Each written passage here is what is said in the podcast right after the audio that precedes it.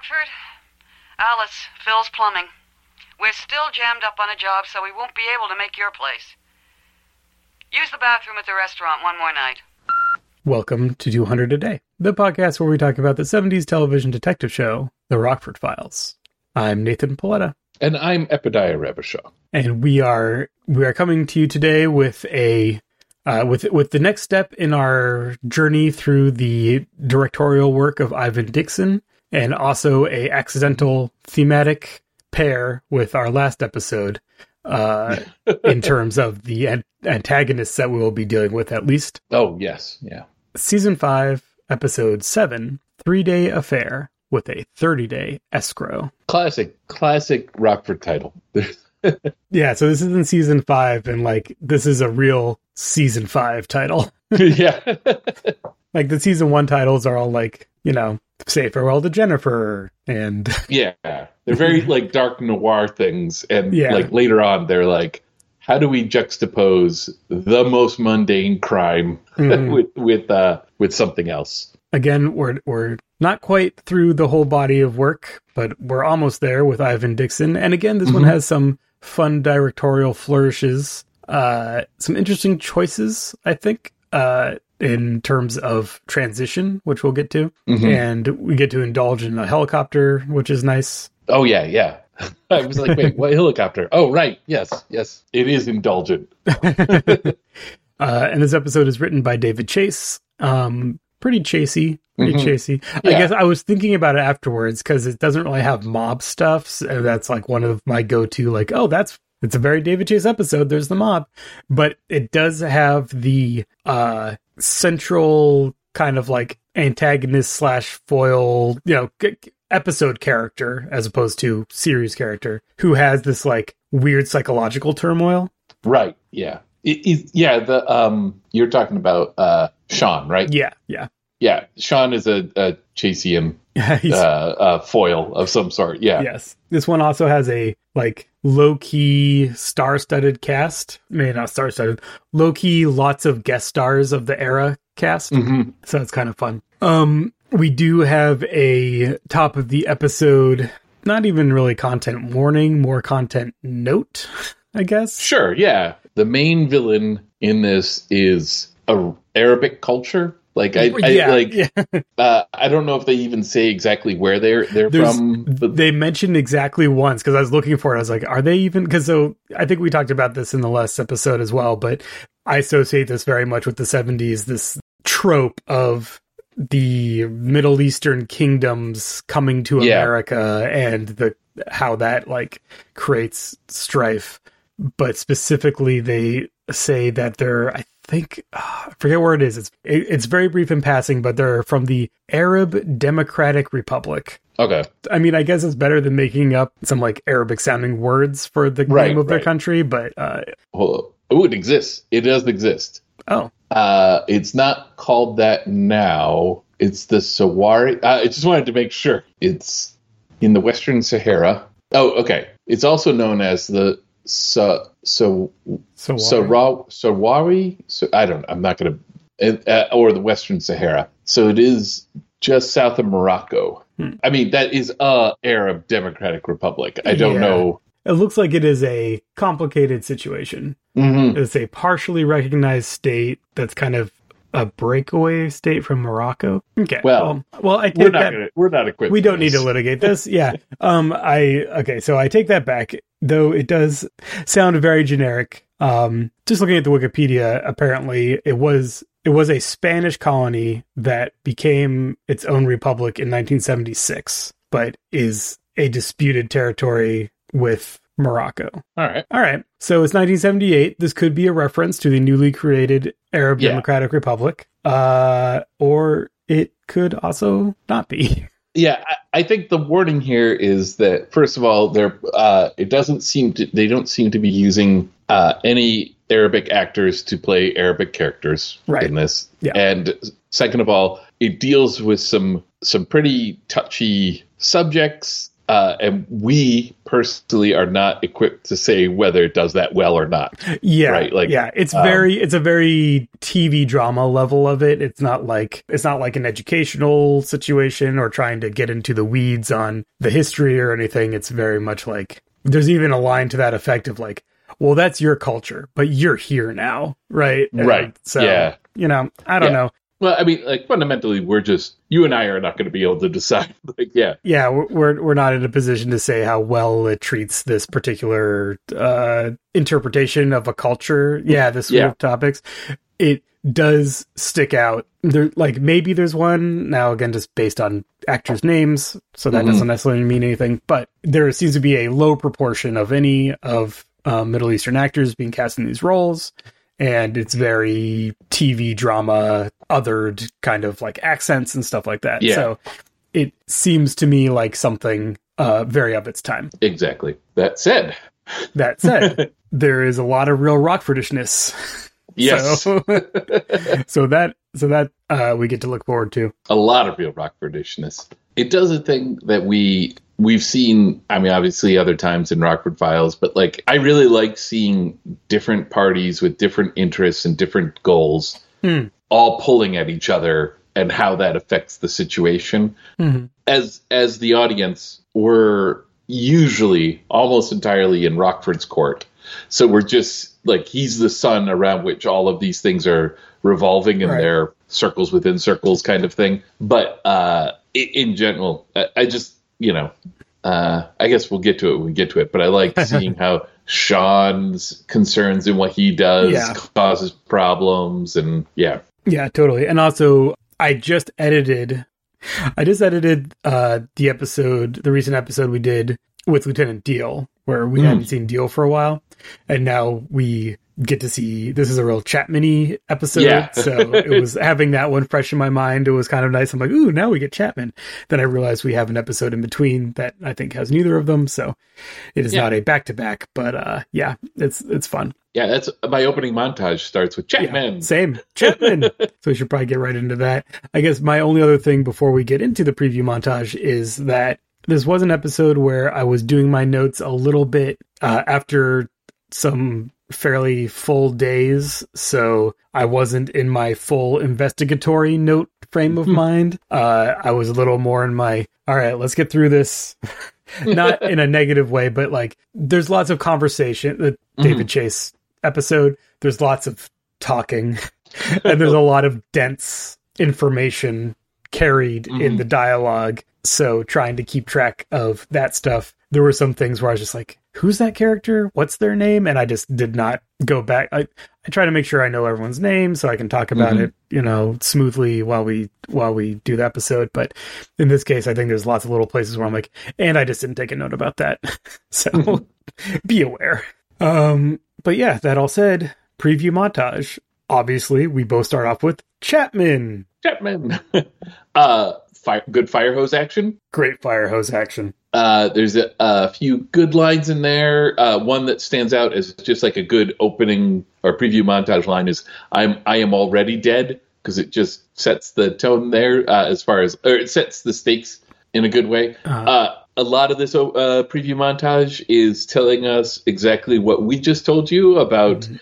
There's gonna there might be Yeah. some insensitive We're- things coming up. we're we're hearing accents. We're seeing uh, lots of men in keffiyehs in yeah. various styles with facial hair. Uh, and that, that's basically it. I I think I noted somewhere while we were doing it, there was a moment in the. It was this may be a first for 200 a Day, but there's a moment in, in while we're uh, going through it where I was like, why wasn't this in the preview montage? Huh. This just feels like a good. We'll get to it. We'll get to Mm, it. But like, uh, this is the first time I had a moment where I was like, huh. I, I would have done this. I would have done that a little differently. Yeah, I'm interested to hear what that is. Now that you say it, there's like two or three things where I'm like, that could probably have been in the preview montage. So I'm Mhm. interested to hear what one stood out to you.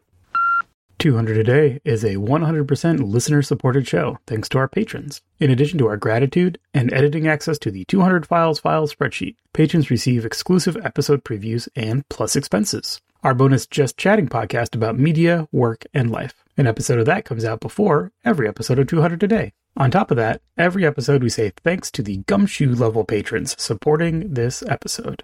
Brian Burnson has a Facebook page where he drives his Rockford tribute car to shooting locations from the show.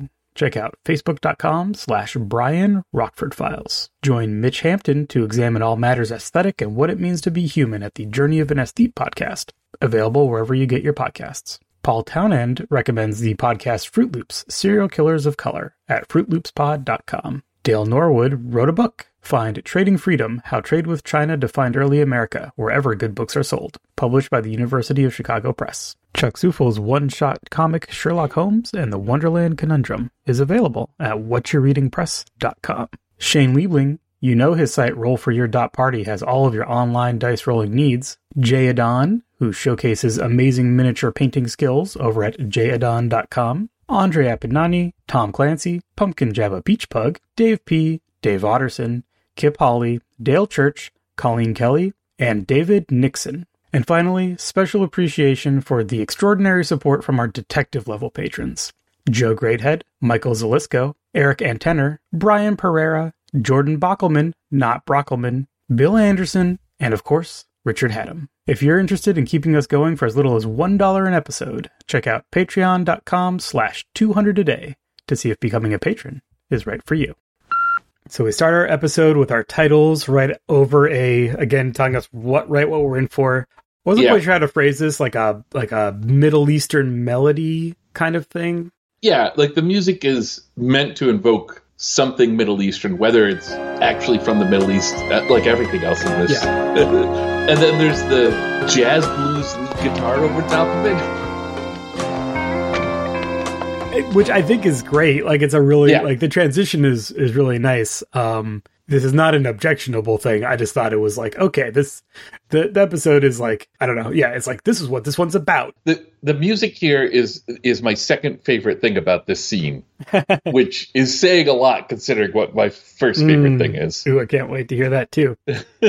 this scene is a great example of what in our business we might call a bang. Um, a a narrative device to just to to start things off with a proverbial bang Mhm. to to push our protagonist directly into action, and that is Jim in his nightrobe being Yes. hustled out of a car by uh, two goons into a hotel. So we're starting post abduction. Yeah, Like, let's get all that out of the way, get right to the good stuff. that's that's my favorite bit about this. Like I think we first see him from like a little bit of a distance, and I'm like, is he wearing a bathrobe? Like what? They, it's just it's a beautiful moment of like, yep, this is Jim in trouble. I, I feel like there has to have been an episode with a with with something that starts kind of in it's also you know kind of in media res right like Mhm. kind of similar but i can't bring it to mind um it seems like something that would have happened by now so it's kind of fun Right. to see it like happen it's like oh okay obviously this is how an episode of the rockford files starts it could be any episode but it happens to be this one as we soon learn it's three in the morning and he's been Mhm. rousted out of bed at gunpoint at the behest of um, Talib, who is our patriarch of this family from Yeah, uh, from from the Middle East. Um, Talib is played by Gilbert Green, our final Gilbert Green appearance.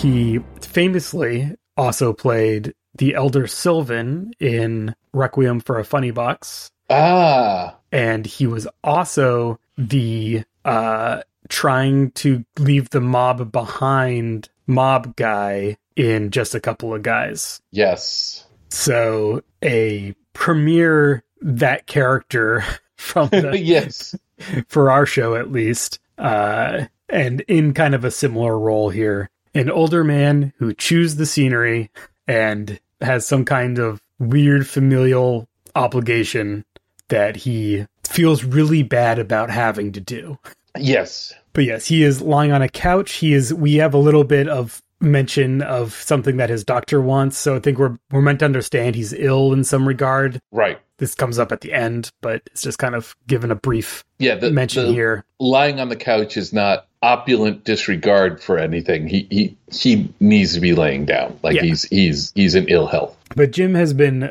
brought before him uh, because he worked for a man named Sean Innes some Mhm. weeks ago. There's a gag about not being able to pronounce Sean correctly, which is like, Yeah. okay. There's a there's a two pronged approach. The first approach is one. So there's a slimmer, younger man in like a Western style suit. Mhm. There's some other kind of background goons, and then there's one main, larger, older man in glasses in suit and keffiyeh and a gun, and he's Yeah. the main goon. And I'm not, you know, he he doesn't have any lines, but uh, he's very threatening, which is uh, Yeah. comes up very soon. But our the younger man starts counting out bills in front of Jim, and Jim protests that he's he's just a small private PI, and part of how he keeps his business, you know, going is his confidentiality, uh, right for client confidentiality. So that's when they call in the big the big goon who just launches himself out of a chair that was in another room like he was sitting in a chair Yeah. in the dark waiting to get called in which is kind of funny and he he rolls in comes behind Jim and just gives him this like nerve pinch on his neck, which looks very uncomfortable. They have a bill that Jim wrote out for the three days of work he did for Sean uh, on a missing persons gig. This bill is for seven hundred and fifteen dollars. hmm Sounds like there were some expenses. Well, if he if he made that money, we don't know that. This is just the bill. This isn't his True, true. acknowledging he got paid. But yes. Though I feel like if he had not gotten paid, he would have brought it up. yeah, yeah, that's true. That's very true. Um, but Sean asked him to look for a woman named Kedra Aziz, who Sean had claimed uh, he had met while skiing, and then they got together, and then she took off and ripped him off of a bunch of stuff, money and jewelry and and and stuff. So that's why he hired Jim to try and find her. Jim says that none of this is worth getting his neck broken over, which seems fair. There's a little important point there where they get offended that he's accusing her of stealing, hmm right? And and he's like, I'm just reporting what I was told. Yeah, right. Yeah, he's like, I'm just telling you what I was hired to do. Yeah. Um, so Sean thought she'd come back to LA. He looked around. He mentions, like, you know, I talked to some people in the Arabic community, couldn't find her. The only thing I, I found was that she might have taken a plane to Nice. And Talib goes, She never arrived in Nice. this must be settled. The concerns here are unstated. We don't really know why Yeah. they're concerned, what their relationship to her is, etc. I also have to point out my favorite part of all this, which is the tennis video game. When- oh, when- yeah. when Rockford first comes in. I had this game when I was a kid. Not on it. So it's uh, it, it's like pong, ice hockey, and tennis. It's just two paddles that go back and forth, and you bounce the ball. It's the the the most basic video game you can have at But it's home. like a, but it's like the cat. It's like a table. It's like this full, Yeah. this freestanding table version. So yeah, the version I had was like probably from Sears and plugged into your TV. what they either put plug that exact same thing into a TV and then wired it up to this table with little knobs on it, Hmm. or it it also came. But the table is like gold. it's just this wonderful illustration of like these people are wealthy. right, and they're at a hotel. This isn't like Yeah. a house. yeah, they're like in hotel rooms, Yeah, fancy hotel. But a fancy hotel. But you see this video game that like would run on a watch nowadays. yeah, that is that is a good little bit of business. Well, our our threatening goon pulls Mhm. his gun, starts escorting Jim to the door, and Jim, in a wonderful example of getting the drop on uh, Yeah. some unsuspect some goons who think that he's been cowed, suddenly turns, shoves him into the guy next to him while they're Mhm. both stumbling over, spins, sucker punches the guy on the other side of him, runs out the door. my notes are good old fashioned Rockford drop. It's Mhm. just it's wonderful to see it executed so perfectly. He runs down the hall, quickly hauls out the fire hose, and we immediately get the sh- the shot from the preview montage where he turns the hose on the guys uh, following him and literally hoses them down to make his escape. Wonderful. we crossfade from that to Jim trying to hitchhike back home. still in his night robe. He has a great muttered like, "Yeah, I wouldn't have pulled over either, lady." Like when, Yeah. when a car just like goes by him. uh, but a a car does pull up, and it is in fact a cop car. Jim starts saying he can explain. He just wants to lift home, and they turn on their lights, and we just this is all from kind of like a medium shot, so we can kind of see his body language. He just like turns and just like resignedly puts his hands up on the on the on the. he's like, "I know what's happening." Uh, it's good. It's a good good gag. And we cut from there to Becker, Jim in his robe, and Lieutenant Chapman coming into Chapman's office. We again recently spoke about the difference between Deal and Chapman. Chapman is more personally affronted by Jim's existence, and uh, we get to see that here. Um, like it's four thirty in the morning, and now I have to deal with this Joker. so Jim has given them the story Mm-hmm. you know, I was abducted. These people are asking about this woman. Maybe she's in danger. Uh, Dennis is trying to defend Jim. Why would Jim make this up? Let's look at this rationally. No, no, you look at it if you want to, Becker. It means entering the world of gonzo logic. Now, that's just some trip I don't want to take. So good. And then says that Jim is just giving him the old woman in jeopardy routine. Uh, and he thinks that Jim just got tossed out of some house in Bel Air. You know, isn't going to take Jim's complaint seriously. Mm-hmm. Ask Dennis how he gets suckered into these things. And then before Dennis can reply, never mind, and just slams the door. just don't just doesn't want anything to do with it. hmm Yeah, it's good Chapman stuff. Only topped by what happens with Chapman later. We then go to Jim picking a lock underneath a very uh, helpfully labeled nameplate that says Sean Innes. you know, he wants to find out what is going on, of course. He goes into this apartment. Uh, there's a couple of manuscripts that he flips through. Uh, two two titles. One of them is Rimshot, which is fine, and the other one is See My Grave is Kept Clean, which is yeah. that's a good one. I'm all in. I'd read it. Sean Innes. Mhm. So there's an interesting thing about this where um, I feel like they're saying something about writers, but I don't know what they're saying. Yeah, yeah. Uh, and we'll maybe we'll get to that Yeah. as we learn more about Sean. Jim finds I would call it a little black book, but it is a big black book. it is a big one. uh, and we see him flipping through. There's all these entries of women's names and phone numbers and notes about like likes to go to dinner or you know Yeah. whatever like little little uh, reminder notes. For example, uh, Cynthia Cubbins, the notes for her are Ford. So I'm guessing that's the type of car she drives. Virgo, vegetarian, likes skiing, all lights out. There you go. That's all you need to know. It's unclear whether these are notes for him or notes about her. I, I so I only wrote one of them down, but now I'm wondering because we know something. Uh, after we've seen the show, we know part of what he's doing here, and I'm wondering if Oh, mhm. if some of these things, like all lights out or something like that, is a cue for something. Hmm. Because honestly, when I first read it, I thought he was just saying she's not a very smart person, right? Uh, Like, like there's no lights on. Oh, I read that as she likes to have the lights off for Oh, yes, activities. you're probably much closer to the truth. uh, yeah, I'm I'm going with you. Your your theory is far better than anything I've brought up, so we're going with that. But some of these could be, yeah, the uh could could be subjects of his hustle, Yeah, yeah. as we learn later. In addition to this, Jim finds there's a bunch of like pictures of women in this desk drawer as well, and then he finds a check, a payroll check that has been made out to Sean Innes from a Cy Margulies and Associates. Mhm. For three grand, like oof. It's a serious, serious paycheck. So we cut from there to a helicopter tour of mansions in Bel Air.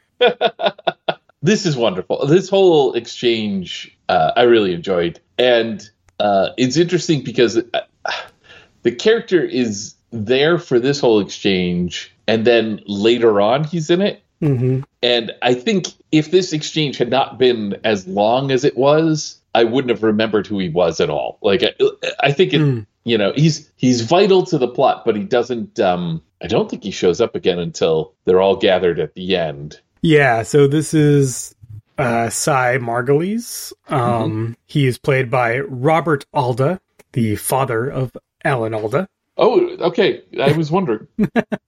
Yeah, this is a this is a long scene with lots of really good banter that I was like, I should be writing some of this down. And then it's really fun to watch, but most of it doesn't really matter. It's mostly like just Yeah. like, you know, character dynamic stuff. the main thing is is that this guy is overblown, right? There's no reason for him to be taking Jim in a helicopter to look at some. Uh, so Jim's undercover as Mr. Lamont. Jim's story here is that he's he is acting on behalf of an unnamed famous person to buy Right. a fancy house and Margulies and Associates sells fancy houses. That's that's his business. So the helicopter tour is kind of a let me impress this potential client with, you know, just the highest end service kind of thing Yeah, there's some name dropping. there's a lot of name dropping and like he he he talks about the construction of a house and jim replies with some facts and figures about who actually built it or whatever and there's Yeah. this is great because he says you've researched the plot plans down at the department of building and safety. I'm like yeah i bet he did. I bet jim did exactly that. Uh, that is a Jim move. but he says he likes an informed client and uh and that's why he likes to do the helicopter because it gives the big view before getting into the noise and specifics of a particular home. And jim has a really? I thought the chopper might be an affectation Good stuff. we we go into the walking tour of this property where he says that he understands Jim's uh, need for discretion, and he starts dropping Yeah. the names of cel- celebrities he sold homes to. Very discreet. So uh Margulies is trying to ride this line where he wants to impress this person. He wants to impress this potential client with all the famous people he's dealt with. But he also wants to show I don't know, it's a weird combination of like he's thirsty, right? He wants this Yeah. sale. Yeah. And so he's he's trying to impress him with this name dropping and then what Jim does is he starts implying that there's an even bigger, yeah. you know, a more important person that he's there on behalf of. Oh, just an example, just an example. Charo, Greg, and Cher when they were still together. Uh, Ringo Starr, Liza Barbra. All major, major people. Well, no offense, Mr. Margulies, but there are names, and there are names. Not really. I'm sorry, uh, but I can't really tell you who I'm working for. Oh, absolutely. I only wanted you to know. it's pretty good status stuff. Jim uh, finally drops the name Sean Innes, says, like, you know, my friend Sean Innes, I think he works for you. He's the one who put me onto this property because they're looking at like Yeah. a particular like mansion, right? That apparently is on the market for 3.5 mil. it's a lot. Um, Margulies says, uh, he's a nice man. I know him socially, but he doesn't work for me. And Jim's like, huh, strange how I could have misunderstood that. He, he I like this. I saw a payroll, you know, a payroll check. He he had it at a poker game Yeah. you know, by like he put his check out for the put or something, like a real, real reach. Yeah. He's like, no, there, there must be under, you must be mistaken. Uh, then there's more banter, and Jim finally drops uh, that he likes the, the the place. It's big enough for a security detail, and the two children want to be in California, especially Caroline. Are we talking here about Jacqueline Kennedy on that? Now, I didn't say that, and you do well not to repeat anything you've heard here today. Absolutely. It's like you said, uh, you've dealt with the very, very famous. It's no big deal. Absolutely. I don't think I'd be speaking out of school if I said to you that those names I mentioned before are just chicken liver. I mean, what is show business fame? Forget it.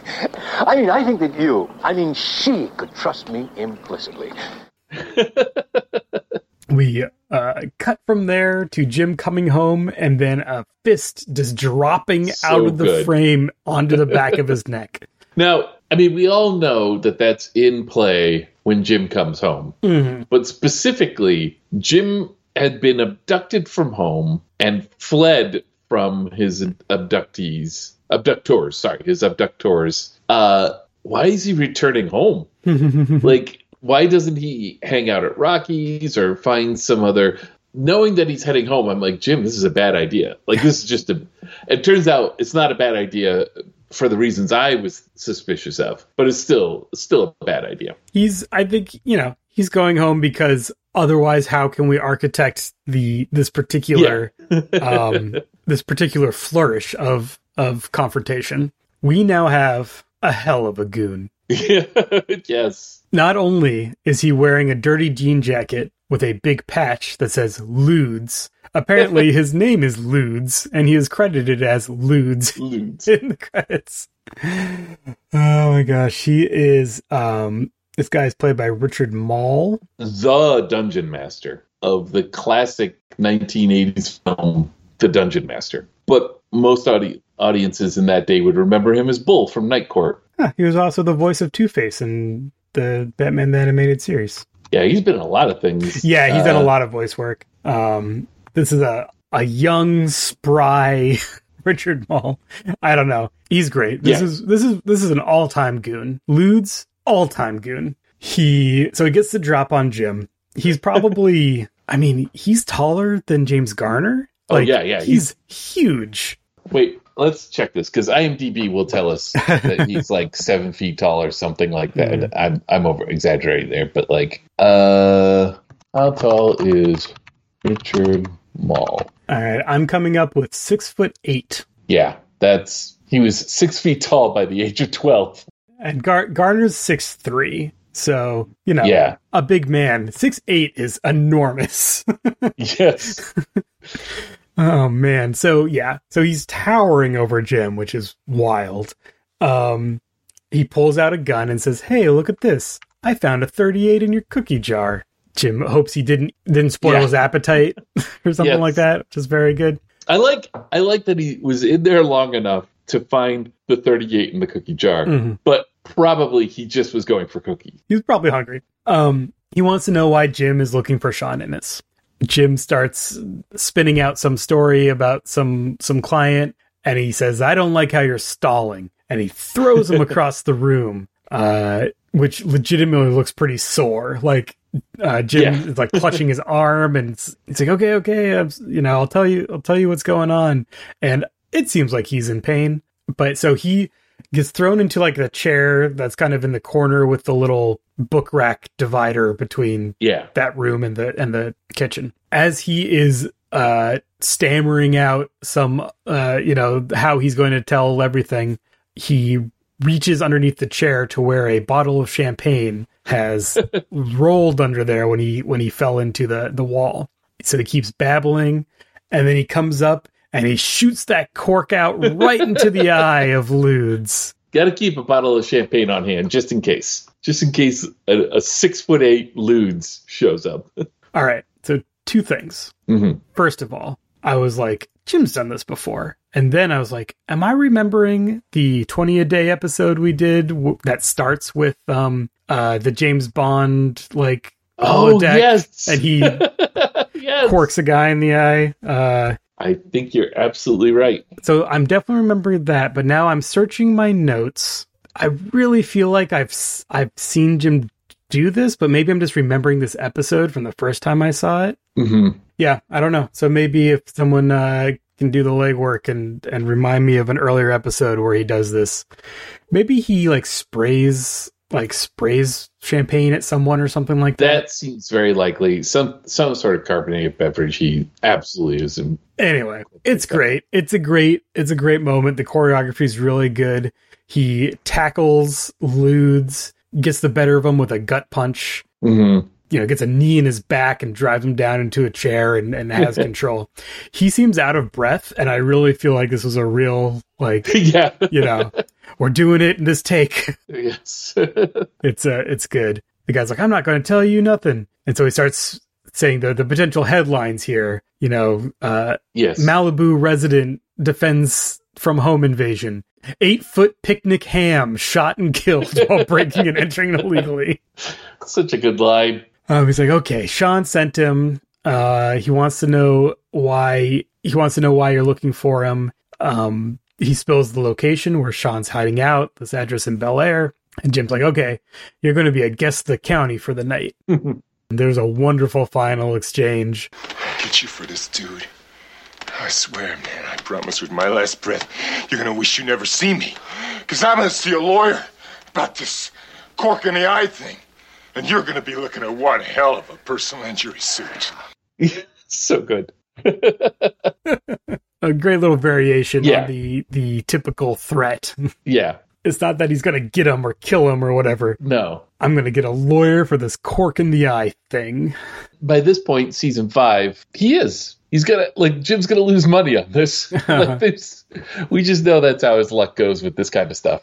I'm sending you the screenshot that is the then the freeze frame that this scene ends on to to go Oh. to commercial. So good. so good. Uh, which manages to get Jim smiling as well as Lude's um, staring eye. Oh, it's so Yeah. funny. As, as you said, 100% all time goon here, Richard Moll. Yep. Oh man. So this is the first of a couple times where a scene ends on a freeze frame to go to commercial. Yeah. Which, again is kind of weird. Uh, yeah, you can really feel the commercial breaks in this particular episode because of those free fr- Yeah. freeze I don't know think. and I don't know what's up with that if that's like an editing thing like for some reason like there wasn't a clean break in the filming or something. I don't know. Yeah. Cuz it's not in everyone. It's just some of them. It could even be like uh, um, a uh, prepare for DVD thing where the other ones got, you know, Yeah. Maybe cut out, but I doubt it. I, I think it just, some some production thing maybe it's hard to Yeah. hard to say well we come back from that commercial with uh, jim going to this fancy house uh, he passes some fancy cars got a fetching bag with him. and when he rings the doorbell a woman all wrapped up in a in like a like a sheet answers she is not ready for the day yet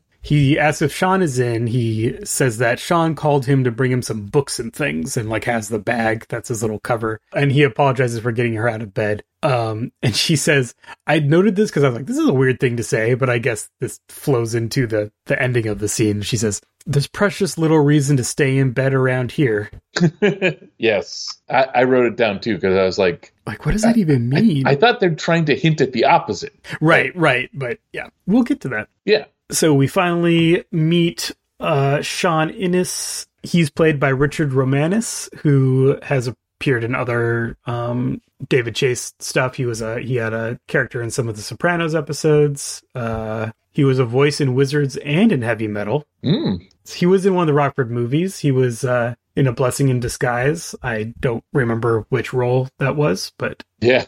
he was in that movie. Yeah, I can't say that I remember his uh, voice. Oh, he was Weehawk in Wizards. Interesting. Yeah, this is his only uh, Rockford Files appearance. He is lounging poolside. He has a bandage on his nose.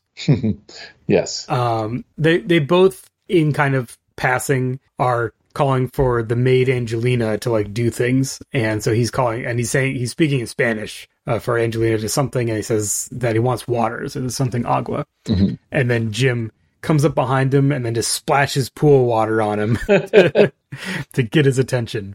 He jumps up and Jim ends up grabbing him by his necklace, like he has like a gold chain necklace. So Yes. it's a good look. Uh, he's very tan and fit. It is a good image where Jim is holding onto his gold chain around his neck in order to. yeah, leading him around the by the pool. Yeah. He says, "I just wanted to know why you were looking for me. I wasn't trying to get in your space." he says, "I'm sorry I sent Ludes after you." So I just like that's that's the guy's name apparently. So plot wise, Sean wants to know why uh, Jim was looking for him. It's a little confused because he's lying to Jim hmm in, in some regard, at least. Yeah. He's like, I also want to know what's going on with. I think he calls it the Arab problem, which is that they happened to him first, burst into his place. He describes how one of the guys balled up his fist and punched him right in the nose. Um, but he managed to run out and get away from them, and he's holed up here with this. Uh, this woman's name is Miriam. With Miriam, uh, Jim wants to know what's the deal. You you know you hired me to find this woman, Kedra Aziz. Clearly, there's more to it. What's going on? He said that he met her at a tennis club where she was the housekeeper. They got close, closer than he thought they would. Are you telling me that you fell in love? Uh, with a housekeeper? Is that what you're trying to say? Uh, love. I mean, uh, who, I can't deal with that. Uh, why the story about Kedra ripping you off, huh? Well, as, as, as our feelings intensified, she became frightened. I guess the honesty got to be too much. She took off. And I was afraid that you wouldn't want to. You wouldn't want to track her down, you know? I mean, if you knew that she took off on her own. And how right you were. Jim says that this is why he does not involve himself in domestic cases. hmm We also observe as he as Angelina comes in with some groceries, Sean kind of sweet talks her, asks her for some, you know, some breakfast.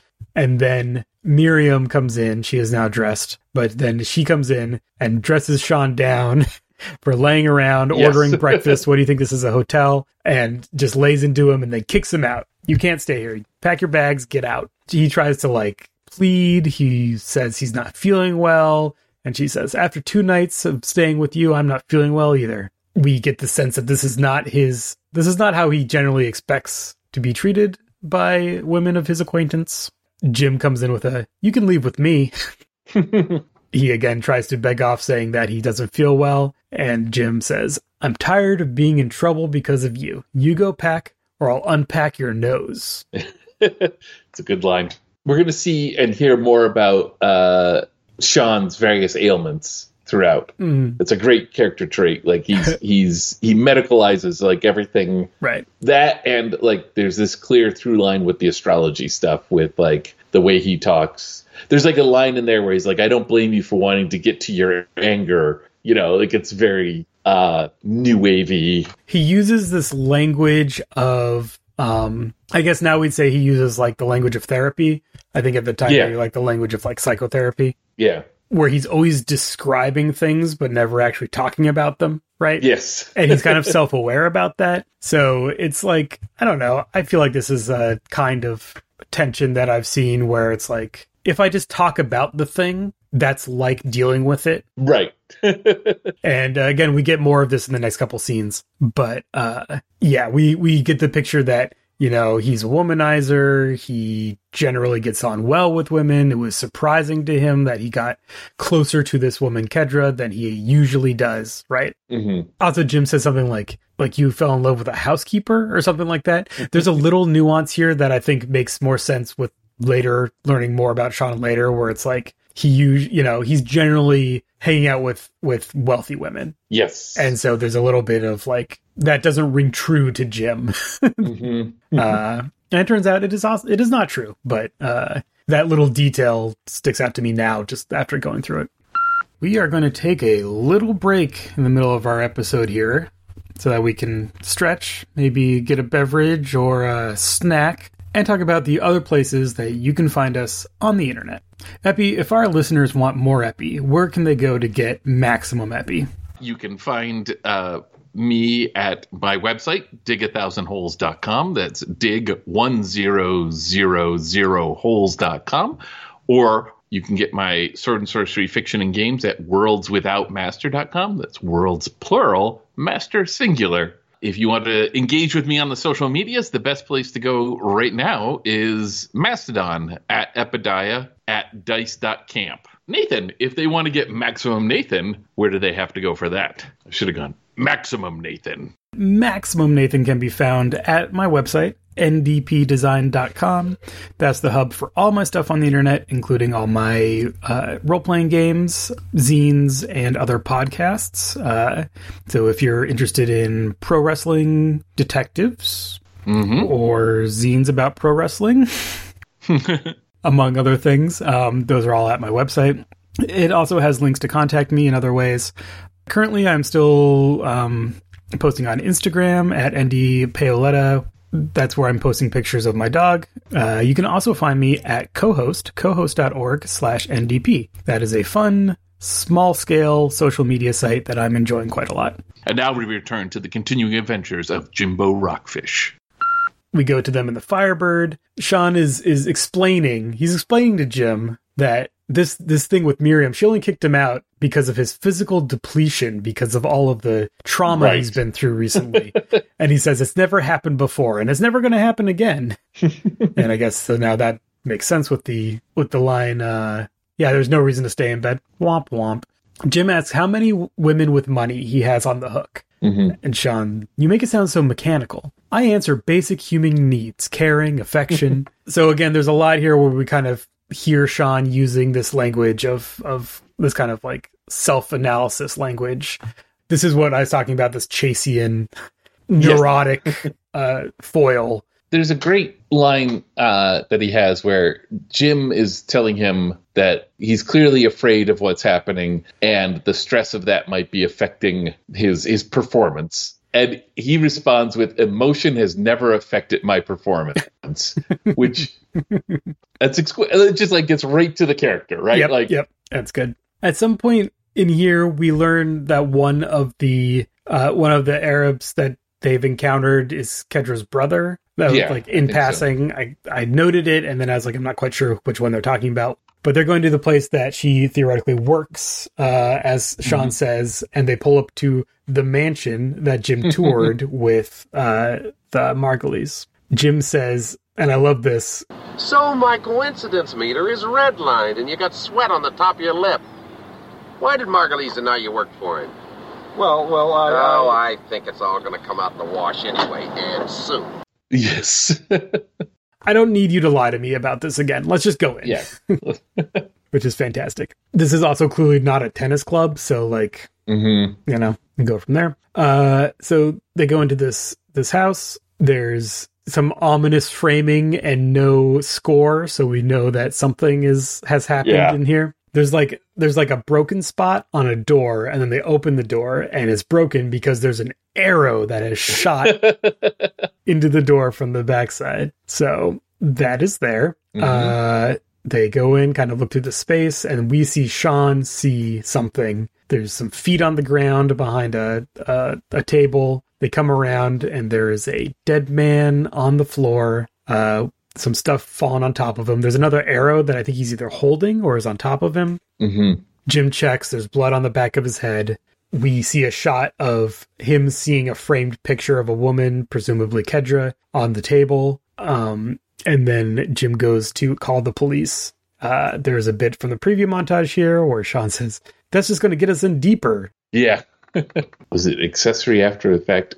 Jim was like, not reporting this is going to get us in deeper. While he's giving Becker the pho- the address on the phone, Sean picks up some kind of box, sneaks up behind him, whacks him in the back of the head, and we freeze frame on that into our commercial. There was just a nice moment of acting when the or voiceover, I don't know, when the just before the body is found. When I'm sorry, the body is found, but the camera hasn't found it. We get Sean. Oh yeah, his reaction is really good. Yeah, it's very real. It's just like, oh, I think it's particularly good for this character because this character has been putting on an act for us the whole time, Mm. and this feels like a good, like actual emotion moment.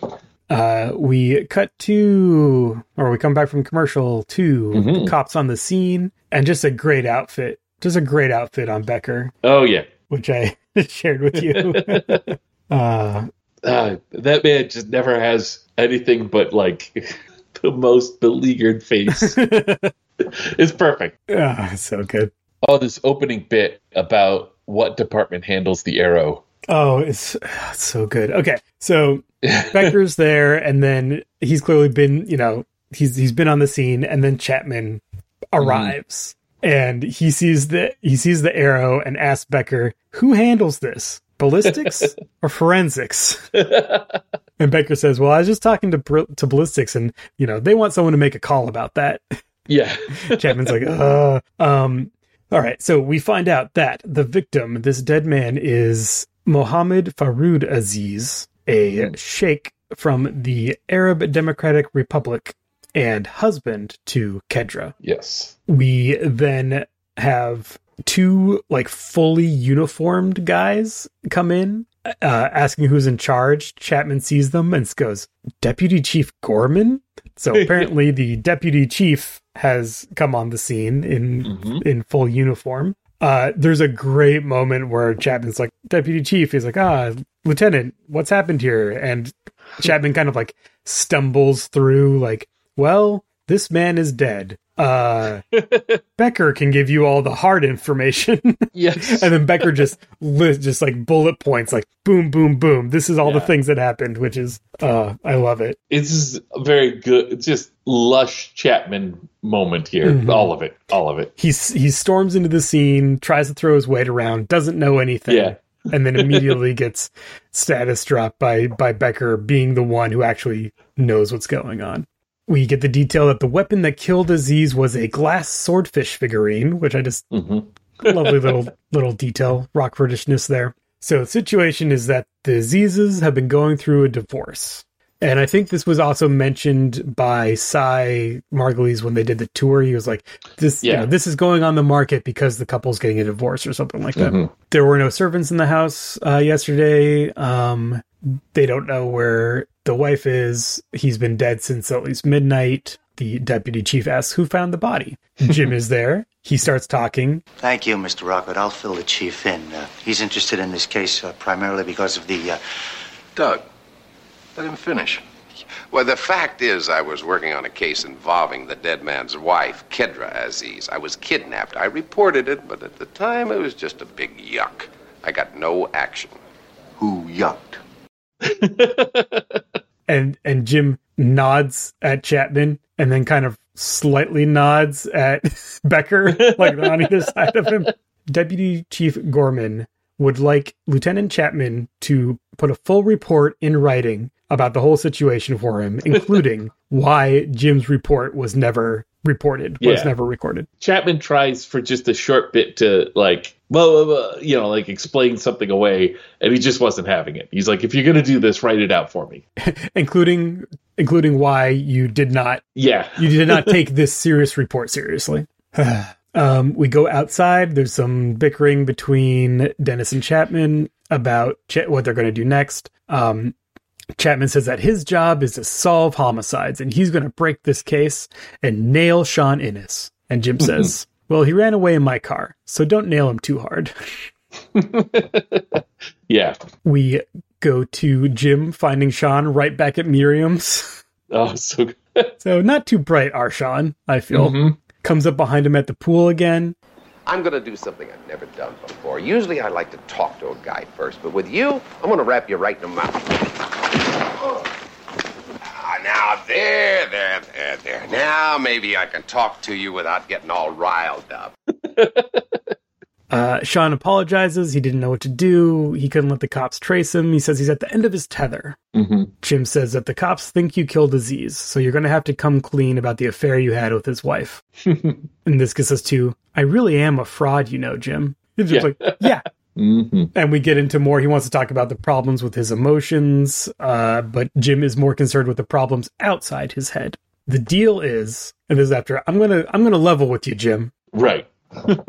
good sign. Yeah. When Cy Margulies wants a property to sell and the owners aren't motivated to sell, he'll create a climate of change because that's when people want to move. A job or something happens in their relationship. Sean goes in to seduce wives hmm and he has all attractive female real estate agents that work for him and they're the ones who go after husbands.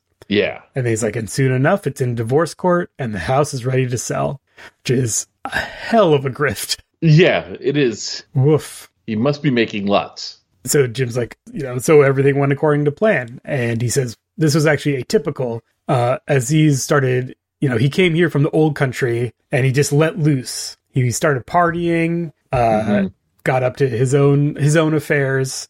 Um, but his wife was filling the traditional role and wouldn't divorce him, even though he was being unfaithful to her. So that's why Cy and Cy wanted to sell that house.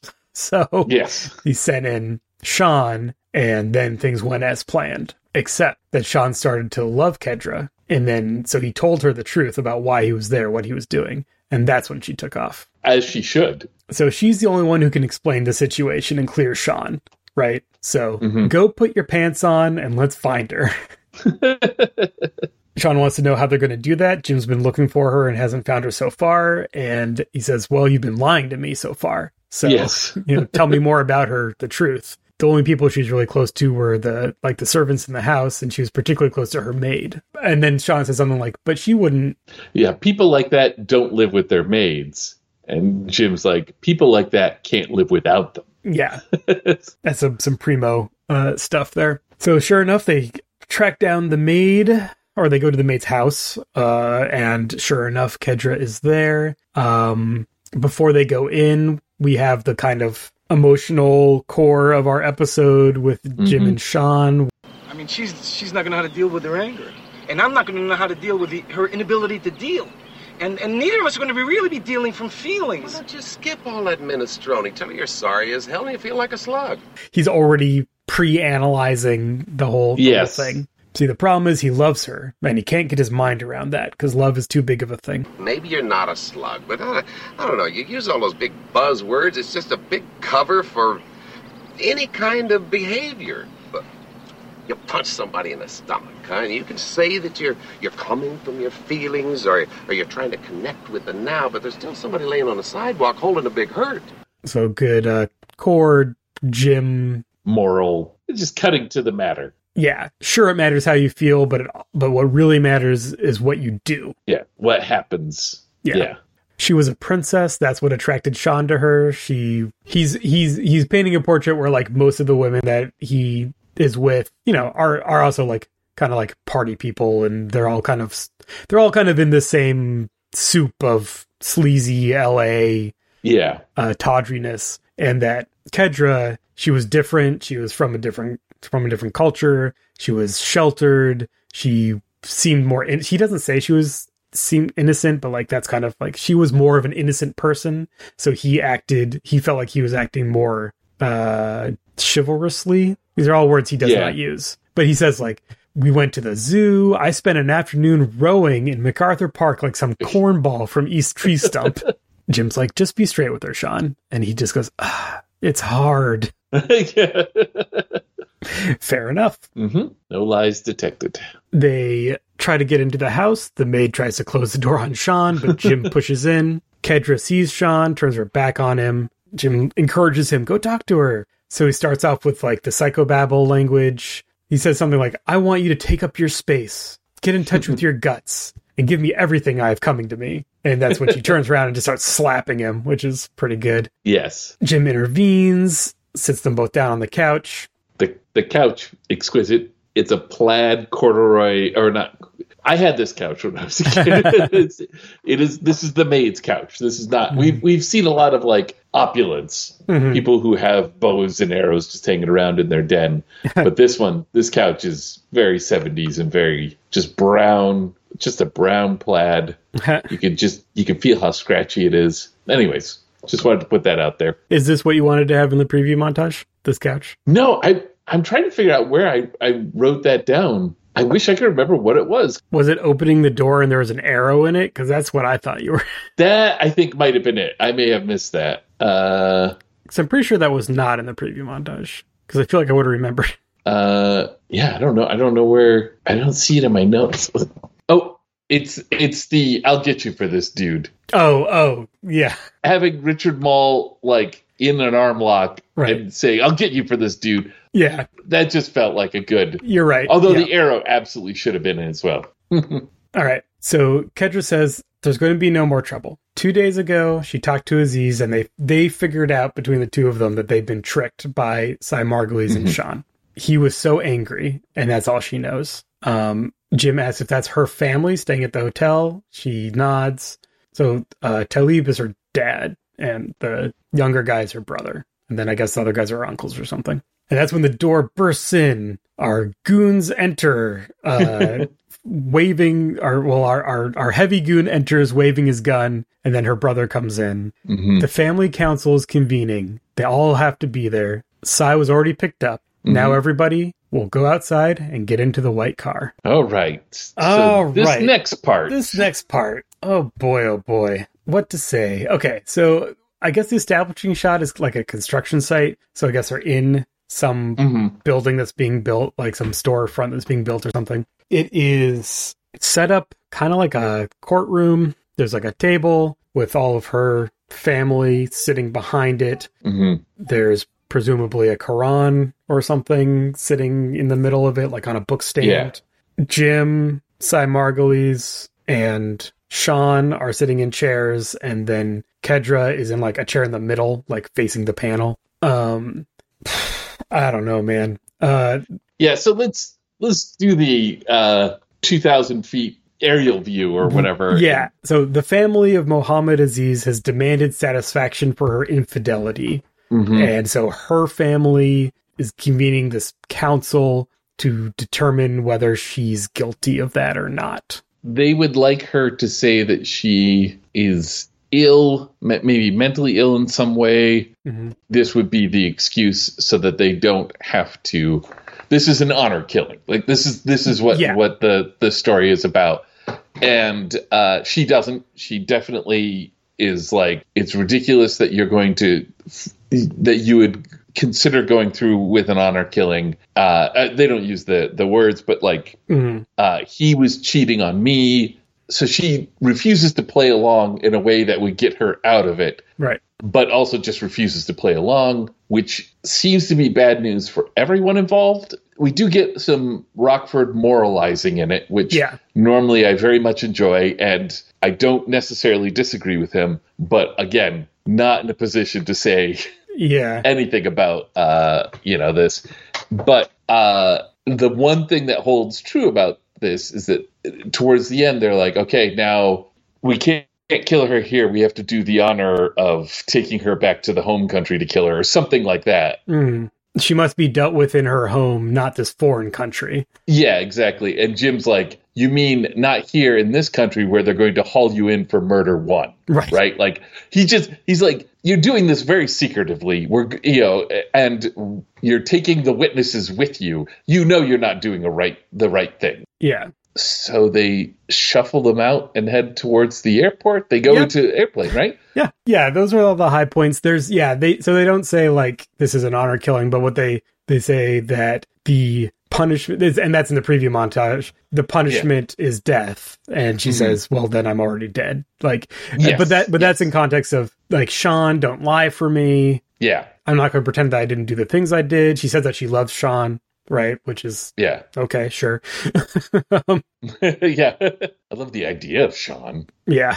So- The other thing, so we do find out, you know, who actually killed Aziz. right yes yes because so Cy Margulies is there. He tries to get out of it by saying, "Look, we're all businessmen. This could be the beginning of something. Yeah. I like I have all these opportunities for like great property, you know, um, which they're not really buying. Um, so Jim has the theory that, in his professional opinion, Aziz was, you know, learned what happened, was angry, called Cy over to have it out with him, and was planning to Mhm. kill him with his with his archery. Apparently, arrow yeah, Yeah. he was going to kill him with his arrows, but things didn't go his way. There was an argument, you know, there was a fight, and Cy Yeah. breaks and says, you know, I didn't mean to kill him. there's no negotiating with him. He was too angry.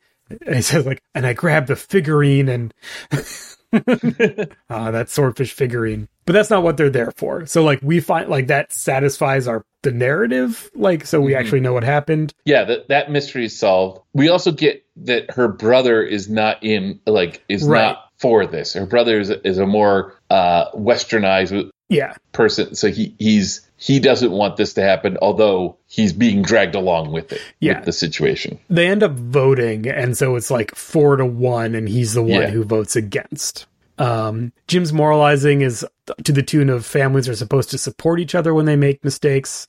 yeah Um, and he, this is where he says, like, I know this is your culture, but you're here now. right Um, so yeah, those are kind of all the all the high points. Um, yeah, it's uh, it is the dramatic heart of the episode. It's uh, I don't know. Yeah. I don't know, man. we cut to the airport. Um, yes they're they're they're all boarding the private plane. here we get a preview of how this is going to untangle, right? Yes. Uh, because the uh, is it Talib? Is that the his angina acts up? Yeah. Uh, you know, we mentioned early on he was laying down when he uh, met with Rockford at the very beginning of the episode. Uh, he has to lay down again once they're on the private jet because he can't. Uh, his his heart. Yeah, he's having a fit. Yeah. Um, everyone's rushing, ar- so everyone immediately focuses on him, right? Because he's like Mhm. the patriarch. Yeah. Uh, they're getting him water for his pills, and Jim sees a bottle of spray air freshener in the little Mhm. like uh, kitchen nook. So when everyone's back is turned, he puts it in the microwave. Yes. Classic. We then have him murmuring a plan to Sean. when you hear a noise, grab Kedra, head for the exit. Don't ask questions. There's a great visual bit where they're all like the plane's taxiing. We're hearing the chatter with the like ground control being like Mhm. telling them to, you know, they're waiting for another plane to take off or whatever. There's this great visual moment where I think it's Jim, Sean, Kedra, and then her brother. I think so, yeah. Or and Cy. So it's like Kim, Kim, Sean, Cy, Kedra, her brother, and Sean starts buckling his seatbelt. Jim nudges him and holds his hands apart, like "Don't buckle your seatbelt." Yeah. and then everyone else kind of looks and sees that, and they all slowly disengage or don't Yeah. buckle their seatbelts, all one by one. Yeah. The the staging is really good. We have dramatic shots of the air fresheners slowly revolving in the microwave. Mm-hmm. Um, the camera then goes down the line the other way, kind of doing kind of like close ups of each of them as we're Mhm. listening to the the chatter on the radio. We pass Jim, and then microwave explodes. Sean starts yelling fire. The curtain to that nook is in fact on fire. Then we Yeah. have our confusing rush of action. Uh, they all run to the front of the plane. They are on a plane, so the door is high. Yes. At this moment, I was like, "Whoa!" Didn't think this one through, did Yeah. like this is. Kedra goes out first. It's a little unclear. I think Sean pushes her, Yeah, yeah, or like throws her or something. Yeah. and she clearly hurts her leg when she lands. The others, everyone else jumps out. We hear sirens. Uh, our main goon, our heavy goon, leans out, starts taking pot shots, uh, and then her brother jumps up behind that goon, gives him the double axe handle to the back of the head. Yeah. He falls out. The Oh, brother good. runs back in and is with Talib, his father, as he starts gasping for air. And then Mhm. the camera sticks with the two of them as he dies, I guess. Yeah. Very conveniently, As he conveniently expires. yeah, hands the uh, head of the family, the mantle of the head of the Mhm. family, over to the one person who didn't vote Right. to kill Kendra. So that's good. And we see, like, you know, grief on his son's face. Like, Yeah. it's, you know, pretty. Uh, it's not played for laughs. No. but it is a strong counterpoint to the action of the scene. Oh yeah, yeah. And then it goes into triumphant music. So it's like yes. Mm-hmm. we have that moment, and then we go to the triumphant music as we see uh, Cy getting taken away in a cop car. Um, so it's Kedra and Sean standing outside that mansion. She's holding a cane because I guess she hurt her leg hmm and and Jim is talking to them. Sean says it's ironic. Cy talked to me about a logo for his company once, a bow and arrow. What does that have to do with real estate? Nothing. Yeah. I don't know. Yeah. That's very funny. I like that exchange. And here we go. The the pure the pure Rockfordishness of our ending is Yes. uh, very very strong. Sean offers Jim a check. Jim tries to turn it down. Forget it. Let's just let it slip into history, huh? as long as we all still have our own teeth. No, please take it. It's my money. And you can see I very well can afford it. Well, what's the point in having teeth unless you can buy something nice to chew on? And we zoom in to see it, and it's for $125. and a great Jim uh, disbelieving chuckle and rictus grin as he goes, I, I don't know what to say. Freeze frame. End of episode. I think there's a really good joke in that number. Like the number's great because it's less than how much you'd even charge for a day, right? Right. But the bill from earlier was 725, was that what it was? That's 3 days of work and then expenses. Oh no, sorry. It's 715. Oh, never mind then. If it was if it was 725, it would have been 3 days of work plus expenses. So you would have gotten paid for just the expenses and or that's it. But he's getting paid $10 more. That's his bonus. Yes. Yes. it's good. I I mean I love a good I love a good let's rip off Rockford joke. Uh and this one in particular, just a good close up with the check. He did not make out all right. Yeah. It's very good. Uh, so yeah, three day affair with thirty day escrow. I guess the the name makes sense now. Uh, I Mhm. believe our story covers three days of storytelling, Yes. and uh, thirty day escrow being a real estate thing. I don't know. You've bought a house, you know about escrow. Oh yeah, I mean I don't. yeah, uh, uh that's where the something so your money's all put together and it just sits there waiting for the deal to go through. Yeah. uh, so that everyone knows that uh, the money is there. Uh, I don't think it particularly relates to anything other than it The real estate. fits. Yeah, it's real estate, and it kind of fits the Yeah. the uh, feel of the the first part of it, and uh, it just has a nice poetry to it, nice symmetry.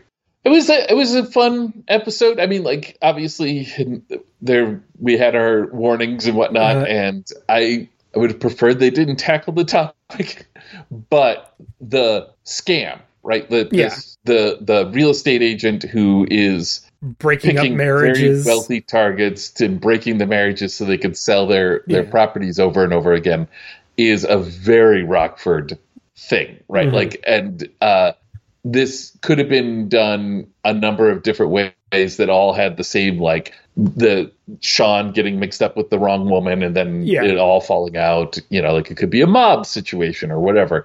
But that aside, I think like it was well shot, well acted. All time great goon. Ludes. Yeah, oh, top God, of our for sure. goon rankings. not not a whole lot of stuff for the Corecast. That's not you don't need that for a Rockford, but uh, there's some good Dennis stuff, good, Good Chapman, Chapman. stuff. Yeah. Isn't that, we haven't seen Chapman in a while, so good good Chapman and good Chapman being undercut, which is always a delight. For a brief moment, I thought Cy Margulies was named Margolin. Uh-huh. Yeah. I thought it was like a. a I'm pretty sure I uh, probably accidentally said that at least once during the um, yeah uh, during the episode. tribute to Angel. Mhm. We didn't mention it at the beginning, but I kind of appreciated not that it had anything to do with the episode, but the uh the answering machine message was very Rockfordy, where Mhm. the plumber can't come yet. He's gonna so use the bathroom at the restaurant for another night. Um, I just feel like that's probably a problem that comes up fairly often for Jim. yeah, yeah.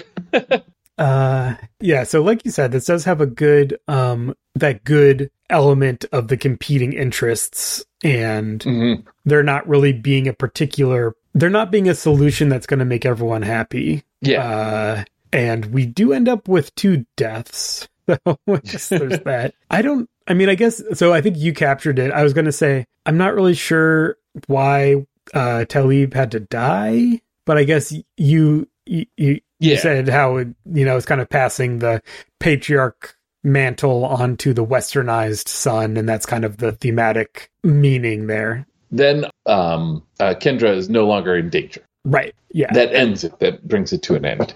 yeah so that's kind of a yeah that's kind of a strong marker as opposed to like him having a change of heart or being Yeah. like why am i doing this i my my daughter matters more than this shame that our family bears or whatever Yeah. which could have been fine if that's how it went but it is not how it went um yeah one of those where it's like a lot of the moments are great a lot of the Rockfordishness is is stellar the overall story is kind of not my favorite so you know what are Yeah. you gonna do This is our penultimate Ivan Dixon episode. it is yep Oh wait, does he do? He doesn't do the um any of the movies, right? No i don't I No, don't we're so. wrapping on him next time then. Yeah, yeah, yeah. Let me let me double check as we have our list. Yep. So our next episode will be our our wrap on Ivan Dixon. Um yeah, so maybe we'll see if we have anything anything to say in summary there. Uh like the helicopter in this one. That was fun. Yeah, that was fun. It was out of the blue uh, and ostentatious, and it, I love that Jim comments on it. Yeah. Champagne cork in the eye, exploding Mhm. air freshener in the microwave. Good. Great great moments. Good stuff. All right. Well, I think that's uh a good We've earned our 125. Yeah, we've. I think we've earned our 125 for this one. I think this one ends up going to end up a little on the shorter side. Not only did I feel like I didn't take as many notes as I usually do, we also kind of have a, a time, a hard time out. So we need to Mhm. finish up to make sure Eppy can continue on with his day. Eh, days. Who needs them? It is what it is. Uh, you know, it's still the Rockford Files. Guess what? Mhm. There, it's a good show. Everybody. Yes, that's going to be our, our conclusion at the end of all this, Mhm. right? Eh, it was good. We enjoyed it. Yeah. Guess what? good show. Worth watching. Yeah. And because it is worth watching, we will, of course, be back next time to talk about another episode of The Rockford Files. Down, down,